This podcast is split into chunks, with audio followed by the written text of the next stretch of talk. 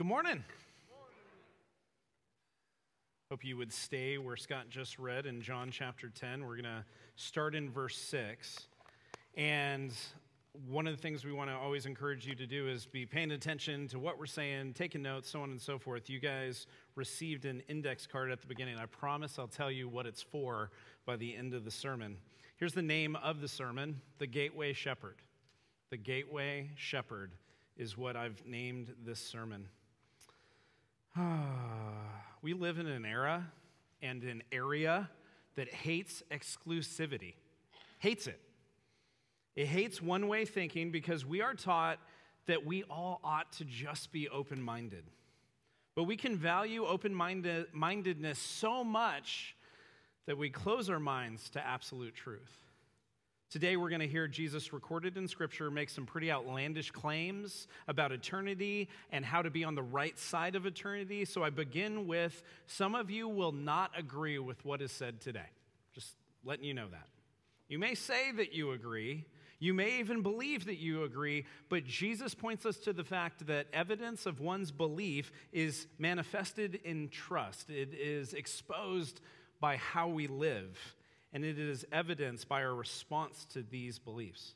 So let's begin where Pastor Mike ended last week. In John chapter 10, verse 6, here's what it says Jesus used this figure of speech. Bless you. But the Pharisees did not understand what he was telling them. Chapter 9 and 10 don't really have any break. This conversation is in the same context as chapter 9, where Jesus has healed a blind man, first physically and then spiritually. Jesus is known for using parables, but this is not like any other parable that he uses, because generally, when he uses a parable, he will start with the kingdom of God is like, or the kingdom of heaven is like. And what he has said, as Mike taught last week, is a figure of speech, one that the Pharisees should understand based on sheep and pens and gates and things like that. And last week, we understood that Jesus was teaching that there is a gate where sh- sheep that are led by the shepherd actually go. And I would contend that this pen, this sheep pen, this sheepfold is the church, God's people. That's going to be important. So I'd encourage you to remember that, that the, the pen is God's people, his church. Jesus has just used this figure of speech to explain who God's sheep are and how they get into the sheep pen. And Mike used this easy up that was here last week, and there was, he used cardboard and spray paint and an easy up, and you guys couldn't see it, but on the back of it was a ton of blue tape. And that's, it was to paint this illustration of what the pen was, and we all got this visual understanding of what it was. But this was a figure of speech to talk about God's people, to talk about eternity, and to talk about how you enter in to be God's people. It's interesting that Jesus uses this figure of speech in verses 1 through 5 that the Pharisees could not understand. And yet today, he's going to use another example, another figure of speech that they literally could not understand again. And you need to know that when we study scripture together, there is a common theme of he who has ears, let them hear. It's actually part of why we do takeaways, because we want to see if you're picking up what we're putting down if you're hearing what the text is saying, if you have ears to hear. So I'm going to give you my main point right now. And for some of you, you guys are like, yes, if I can write down the main point, then I can check out. I'm giving you the opportunity to do that after I tell you the main point of the sermon. Here it is Jesus is the gate, Jesus is the way, and Jesus is the shepherd. Jesus is the gate, Jesus is the way, and Jesus is the shepherd. Hence the title of the sermon, The Gateway Shepherd. And if all three of those things are true, we, church, are helpless to save ourselves. If He is the gate, He is the way, and He is the shepherd, we are helpless to save ourselves. But we are made righteous. We have right standing handed to us if we trust and worship Jesus alone as God. Now, I'd contend that John is recording that the Pharisees didn't understand, and it is something that we need to wrestle with because Jesus isn't as confusing as maybe some people think. It's that the theme of this Gospel of John constantly talks about the fact that those who are self righteous could not understand what he was saying. Self righteousness is something that stops people from understanding who Christ is because righteousness only comes from Christ, where he hands it to us through his perfect life lived, his death on the cross, and his resurrection. But those of us who are so sure of our self righteousness, we could not and would not understand Jesus because we are blinded by what we think is salvation based on what we do. So, if we're there, why listen to this supposed Messiah if we're good with God because we think we've done enough good to get to him? But here's my point self righteousness blinds us to Christ's righteousness. And I know this. I know many of you in this room. I know that when we teach a text like this that has a lot to do with what does it mean to hear the shepherd's voice and to be brought into the fold of God, when we hear this, we're going to start to go, "But I do this." And I did this, and I've done this for so long, and I The only way we're made righteous is by Christ giving it to us. It's the only way.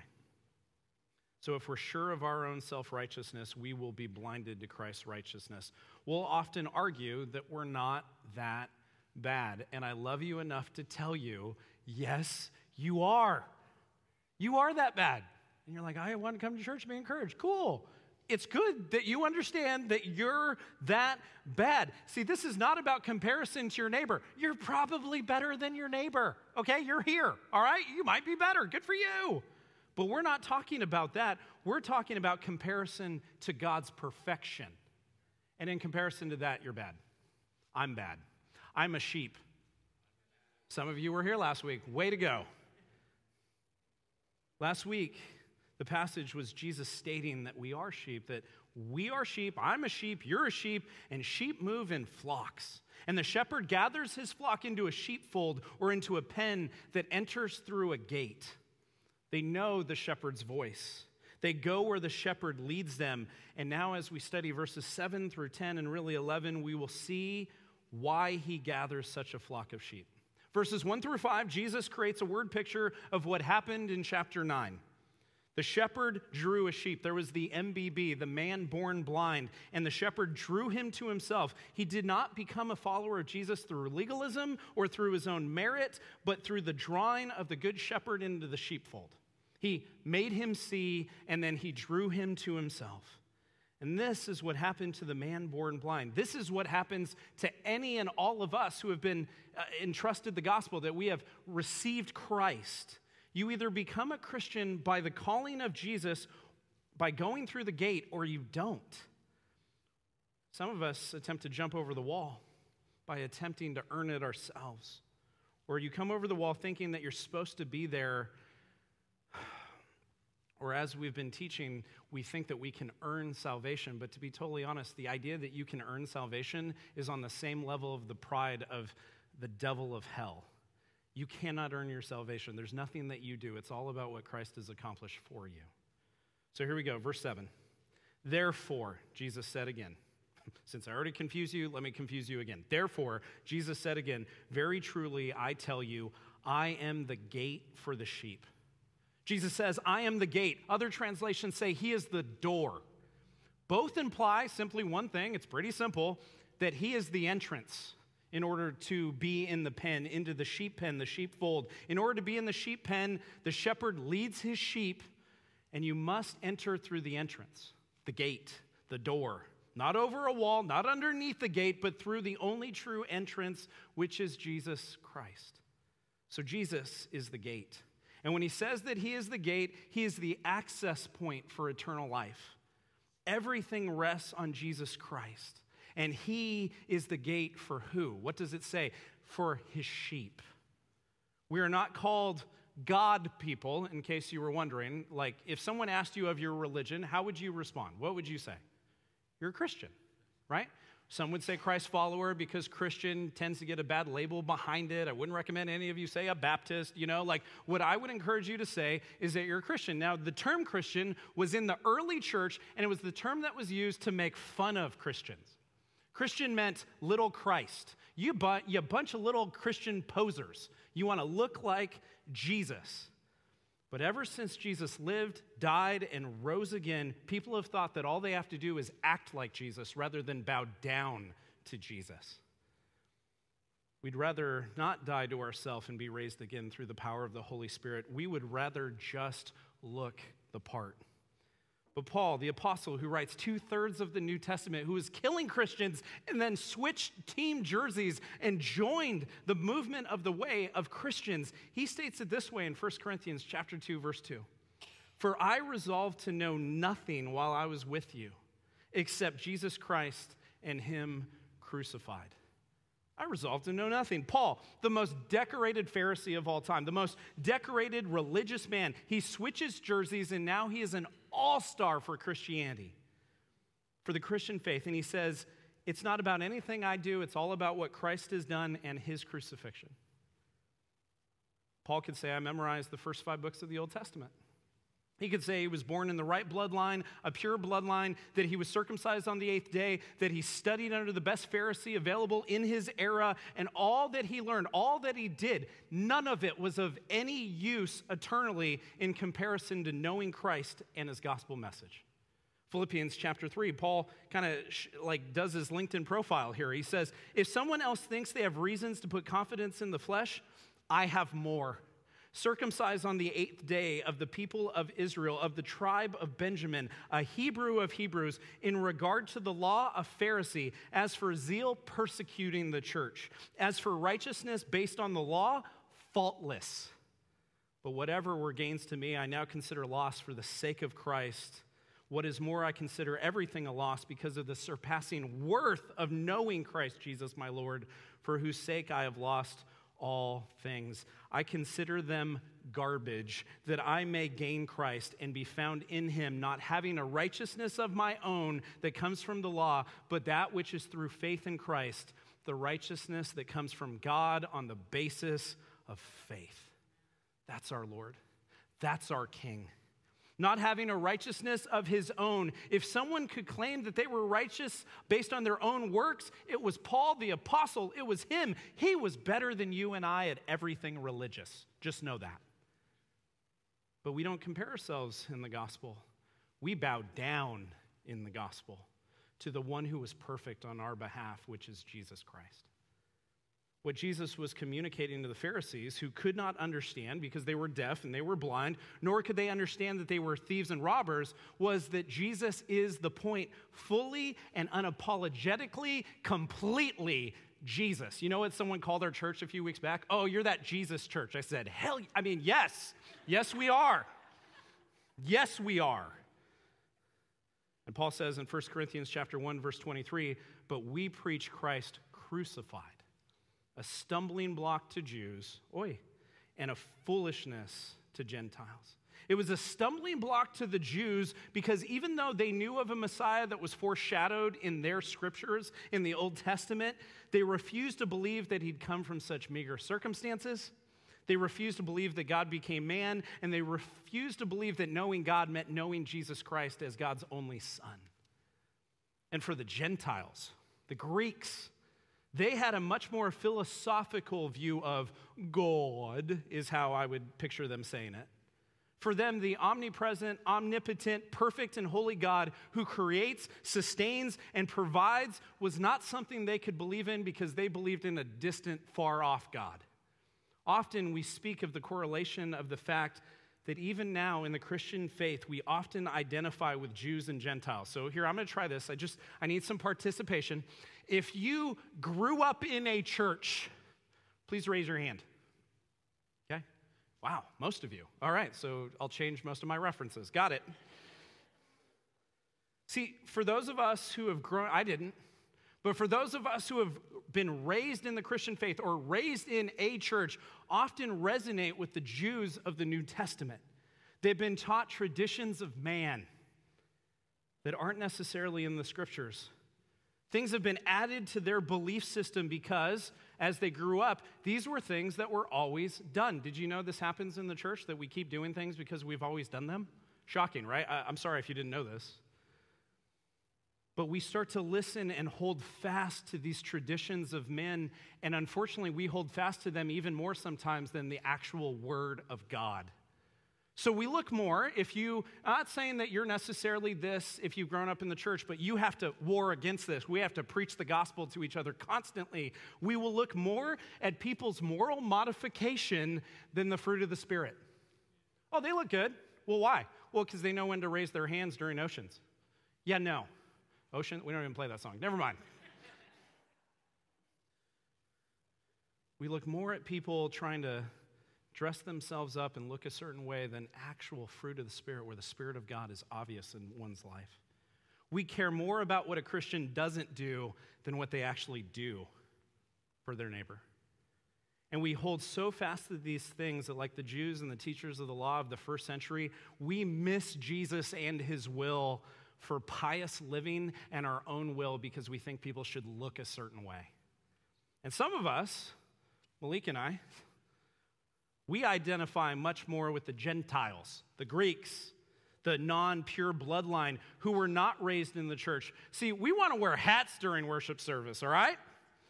We don't remember choirs, nor do we care about traditions that unfortunately filled many of our souls growing up if you grew up in the church. The church today wrestled with what the early church struggled with as well. See, we've seen things happen in the church and we go, I can't believe they do that, but we just repeat history over and over and over again. And what we see is a fundamental problem that the world must contend with, not just people in the church, but outside of these doors. Here's the fundamental problem it's the question is Jesus just a religious figure? Or is he God Almighty in the flesh who is alive today? Which is he? Because if we just think he's a religious figure, just a really good rabbi, he was just some guy who taught really well, then he's one of many rabbis in all of history. But if he is who he says that he is, then he's God in the flesh, and we listen to his words above all other words. Because if Jesus is just some guy, I got to be real, we're without hope. If Jesus is just some guy, we cannot enter into the sheep pen. We cannot be God's people. We cannot be his church based on what we do. We'll never do enough to make up for the bad that we've done. So if Jesus is just some guy, there's no rest for our weary souls. If Jesus is just some guy, we will always be insecure and wondering if we've done enough to get to God. But you don't have to be insecure, Christians. You don't have to be insecure of your salvation if you have entered by the gate, who is Jesus Christ, and Him crucified and resurrected, and He did for you what you could not do for yourself. There's no insecurity in the kingdom if you've entered by the gate. None. But Jesus is stating that He is the gate, He is the way in which God's flock would be gathered, and it was through Him alone. But as He said before in verse 1 of chapter 10, very truly I tell you, Pharisees, anyone who does not enter the sheep pen by the gate, but climbs in by some other way, is a thief and a robber.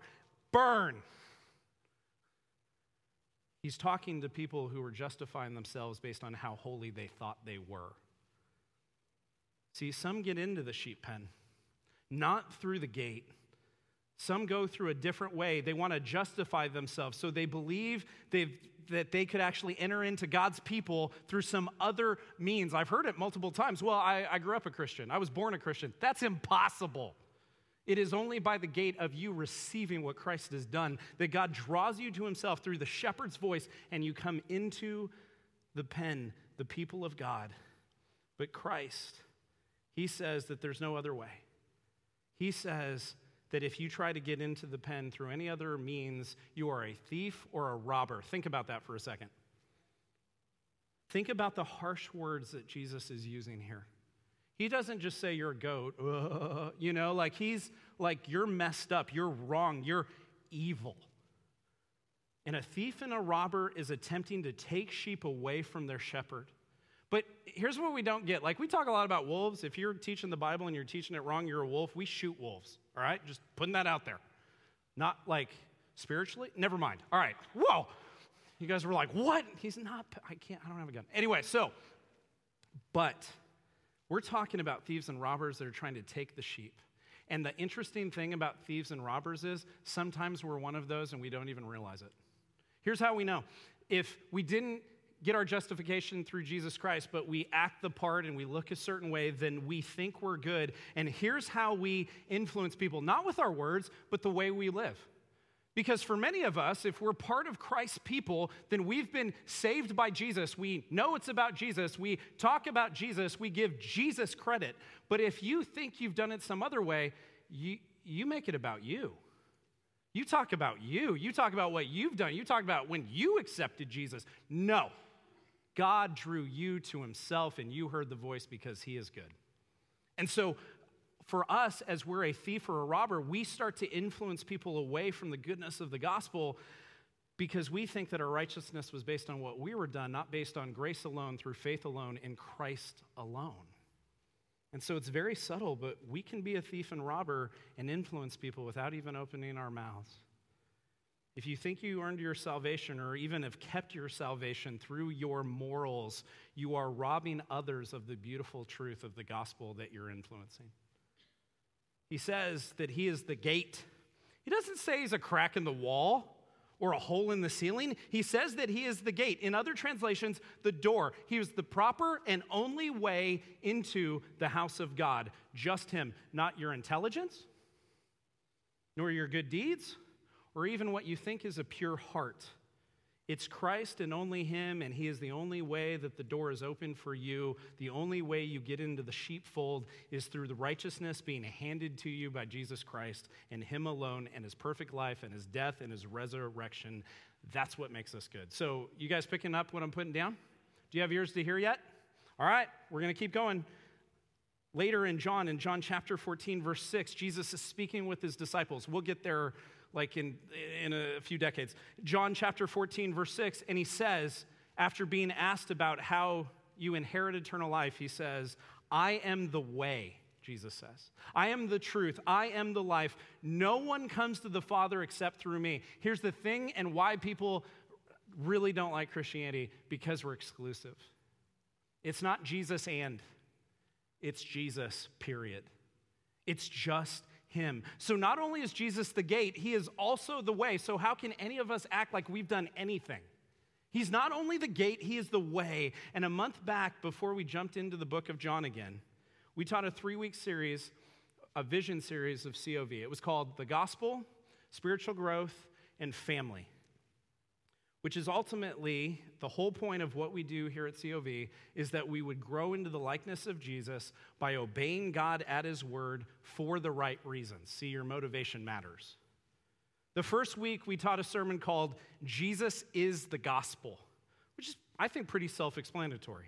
Jesus is the point. All that we do is to point people to Him. The good news of Jesus Christ isn't preached as an optional dessert at COV, it's the main course. Then we spoke about the fact that spiritually growing isn't a benefit of Christian life, it is the Christian life. Christ likeness is the target, but that doesn't happen through begrudging submission. That happens through grace driven effort. And lastly, we taught on family matters. Think Urkel. That God adopts us into his family, and we as his people are focused on making much of him together, which requires vulnerability and accountability. That's what it requires to be God's family. To be a part of His family, we need to be vulnerable and we need to be accountable. We don't put on our Sunday best and just act a certain way so people don't know who we are. And man, did that sermon hit. You know why I know it hit? Because some people left the church. Let me just let that sit for a second. There were people that had been attending periodically that kind of heard what it means to opt in what it means to be a part of not, not salvation, but to be a part of God's family here. That we'd be vulnerable, that we'd be accountable, that we wouldn't just come and do our thing and leave, but we want people to actually engage in the ministry of Jesus Christ because we grow together. Now, if you're just attending, man, we're glad you're here, but we're going to constantly encourage you to do more than just attend. We want you to be involved wants you to be a part of what God's doing. And that's more than just a Sunday morning, it's throughout the week. It's having accountability and relationships with one another. And so, like, I don't want it to sound at all like I'm celebrating that people are leaving. But I also don't want us to feel like we're doing anything wrong either. Truly, the reason that some might leave is because when they hear what we're truly about, that's not their expectation for a church. And I'll tell you what, that is a huge blessing for people to realize that they don't want to go in the same direction that we're going. that people will feel like they can opt out rather than try to force themselves into some culture that they'll never ever fit into because they just don't want to opt in and be vulnerable. The great thing about that series was it also gave people the guardrails to understand what we are about so the people that want to be about the Father's business here at COV could opt in.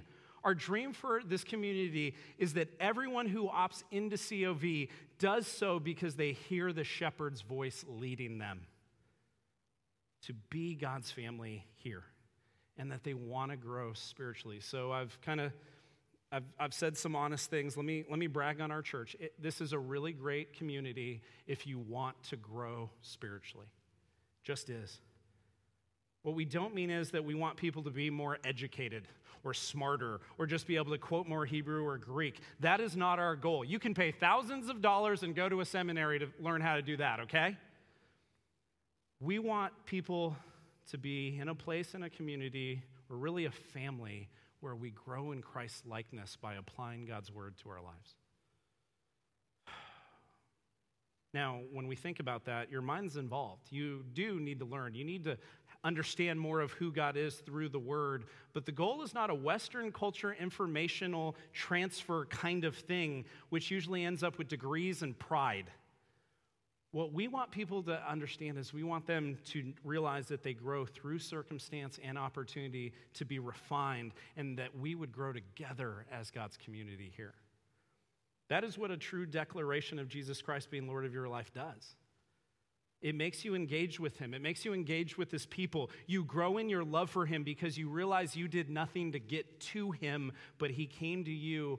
And so you could love him and love others that are in the church that by Christ's intervention, they've been adopted into the family of God. Those who are sheep and know it, who are led by the shepherd's voice into the sheepfold of his people.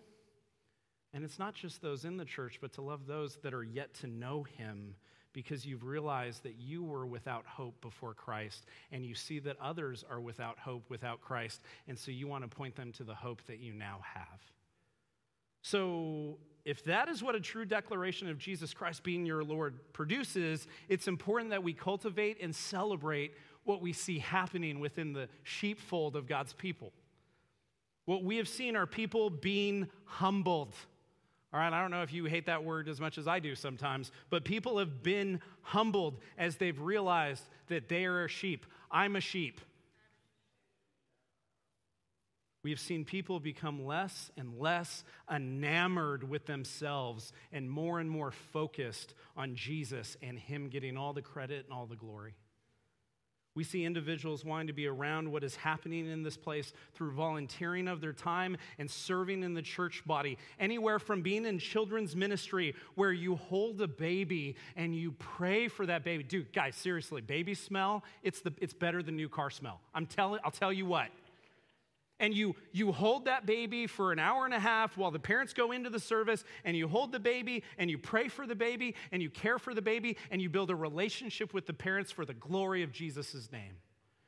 From baby ministry in the nursery to children's ministry where you're engaging in some way where maybe you just go, hey, I want to get to know some of these kids. I want to love on some of the parents and the volunteers. And you just come and create snack so the teachers can teach the word of God to those children so they can hear directly from the Bible who God is and how much God loves them. And maybe you start to go, hey, I want to teach these kids. That's where I learned how to teach. Children and teenagers is where I first learned how to teach the word of God. And so you start to teach these kids, and you start to teach them, but we're going to hold you accountable to teach the truth.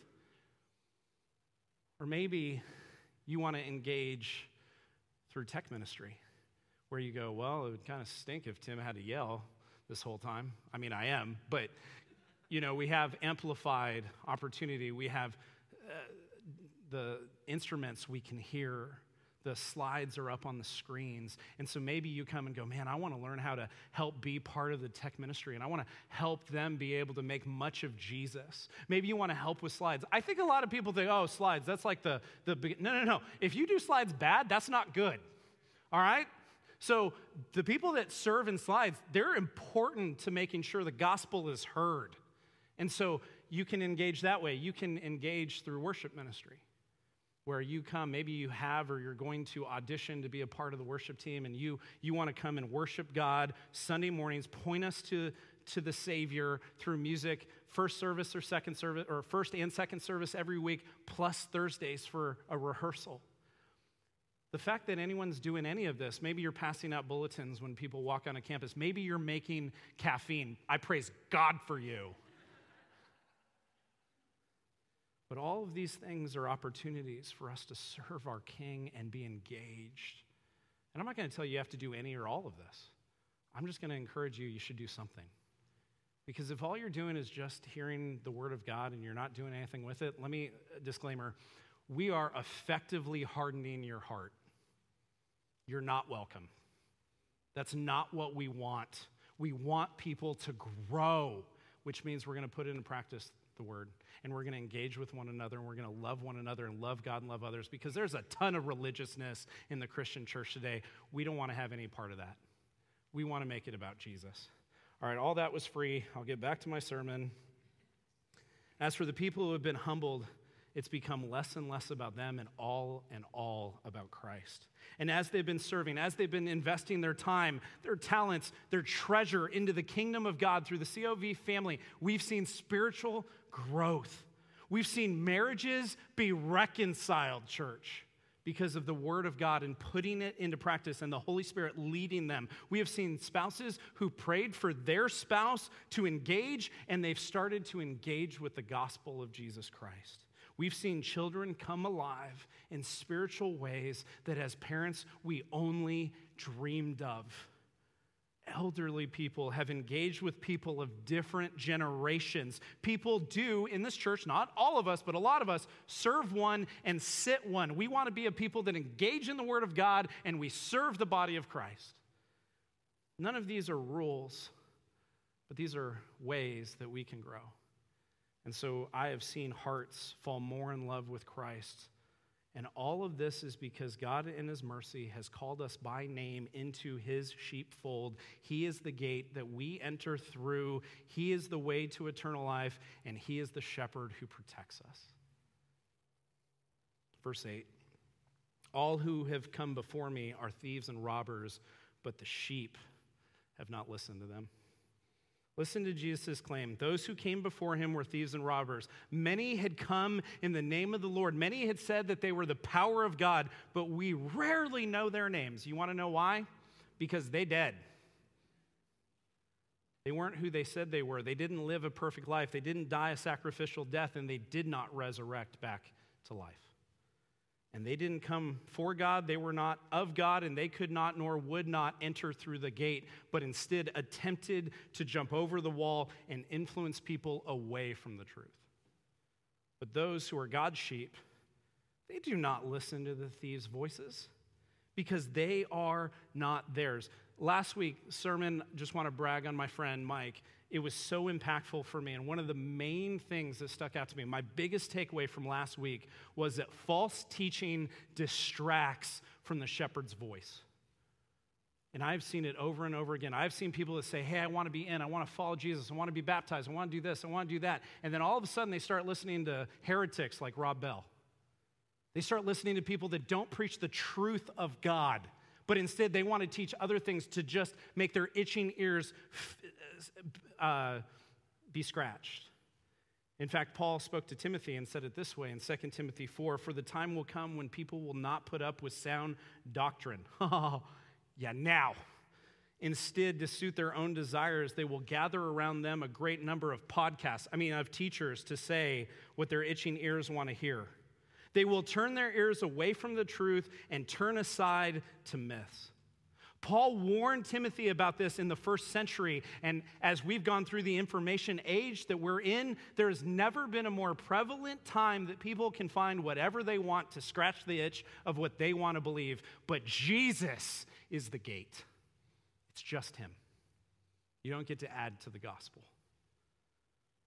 And Jesus said that his sheep, they do not listen to these false teachers and thieves and robbers because they know his voice. When the US Mint wants to figure out if they have a counterfeit $100 bill, they don't spend a bunch of time looking at counterfeit dollar bills. They look at the real bill. They spend a lot of time dissecting what the real $100 bill looks like with all the intricacies inside of it. And so when they see a fake one, as soon as they say it, they go, Nope, that ain't right. That should be us, Christians, in God's Word. We should be saturated in the Word of God so we know the real deal. So when something fake comes along, we're quick to shut that down. Verse 9 I am the gate, Jesus says. Whoever enters through me will be saved. They will come in and go out and find pasture. Whoever enters through who? Jesus. Whoever enters through him, it's Jesus. And he says that if you enter through him, you will be saved. He doesn't say how. He doesn't say that it's him and something else. He doesn't say a lot in the simple explanation, but he makes clear it's exclusive. It's him only. And if you enter through him, through belief of who he is and what he has done on your behalf, you will be saved. Saved from what? An eternity without God. Uh, back in, I think it was September, we installed Mike as our executive pastor. And a mutual friend of ours and a mentor of his and a, and a seminary professor and pastor used this definition for the gospel. It was Dr. Jeff. He said it this way The gospel is everything Christ is, taught, did, and accomplished historically and theologically. I love that because I think we make a very impure gospel when we want to just make it about some rules or we want to just say, oh, well, Jesus lived and he died. Or even Jesus lived, died, and rose again, because the gospel is everything that Jesus is, because Jesus is the gospel. No one gets into the sheep pen without going through the gate. So, you and I, church, real talk, you and I if we've trusted Jesus Christ, are secure. If we've believed that the gospel of Jesus Christ is true, if we believe that He is enough, if that is where we find our security, we go in and out of the gate and we will find pasture. We will find security in a world that is messed up. Even in the midst of trial, in the midst of turmoil, in the midst of tragedy, because the gate, the way, the shepherd are the same person, and that person is Jesus Christ. We do not live in fear, church, for our Redeemer lives. And because he lives, we will live. We have eternal life. We know this isn't all that we get. This the life after this one is in perfect communion with God, not because we're a good person or because we worked our way to God, but he worked his way to us. Daughter, can I use the story? Thanks. So, my 12-year-old daughter goes to my middle school that I went to, I don't still go there, that'd be weird. She goes to the same middle school that I went to like 700 years ago. And she has a history class where they're teaching from the Roman Empire all the way to the industrial age, or the, I, I forgot, but whatever it is, it's thousands of years. And so they're kind of going through what the seventh graders need to learn pretty fast. And so the teacher the other day uh, started with okay, we're going to talk about some religions. We're going to talk about the religions that are still in effect or whatever now. And so let's start with Christianity. And here's what the teacher said the, the, the teacher said Christianity believes in heaven and believes in hell. And here's what the teacher said teacher said, and Christians believe that if you're good, you go to heaven. And if you're bad, you go to hell. Let me do an impression of my 12 year old daughter. Teacher looks at Reagan and goes, Yes, Reagan? And Reagan goes, That's not right. What do you mean? Well, Christians believe in heaven and hell, but it's not good people that go to heaven. It's not bad people that go to hell. It's people who have a relationship with Jesus go to heaven, and people that don't have a relationship go to hell. Drop the mic, 12 year old. Teacher was like, Well, that's what I meant. And Reagan's like, No, it wasn't.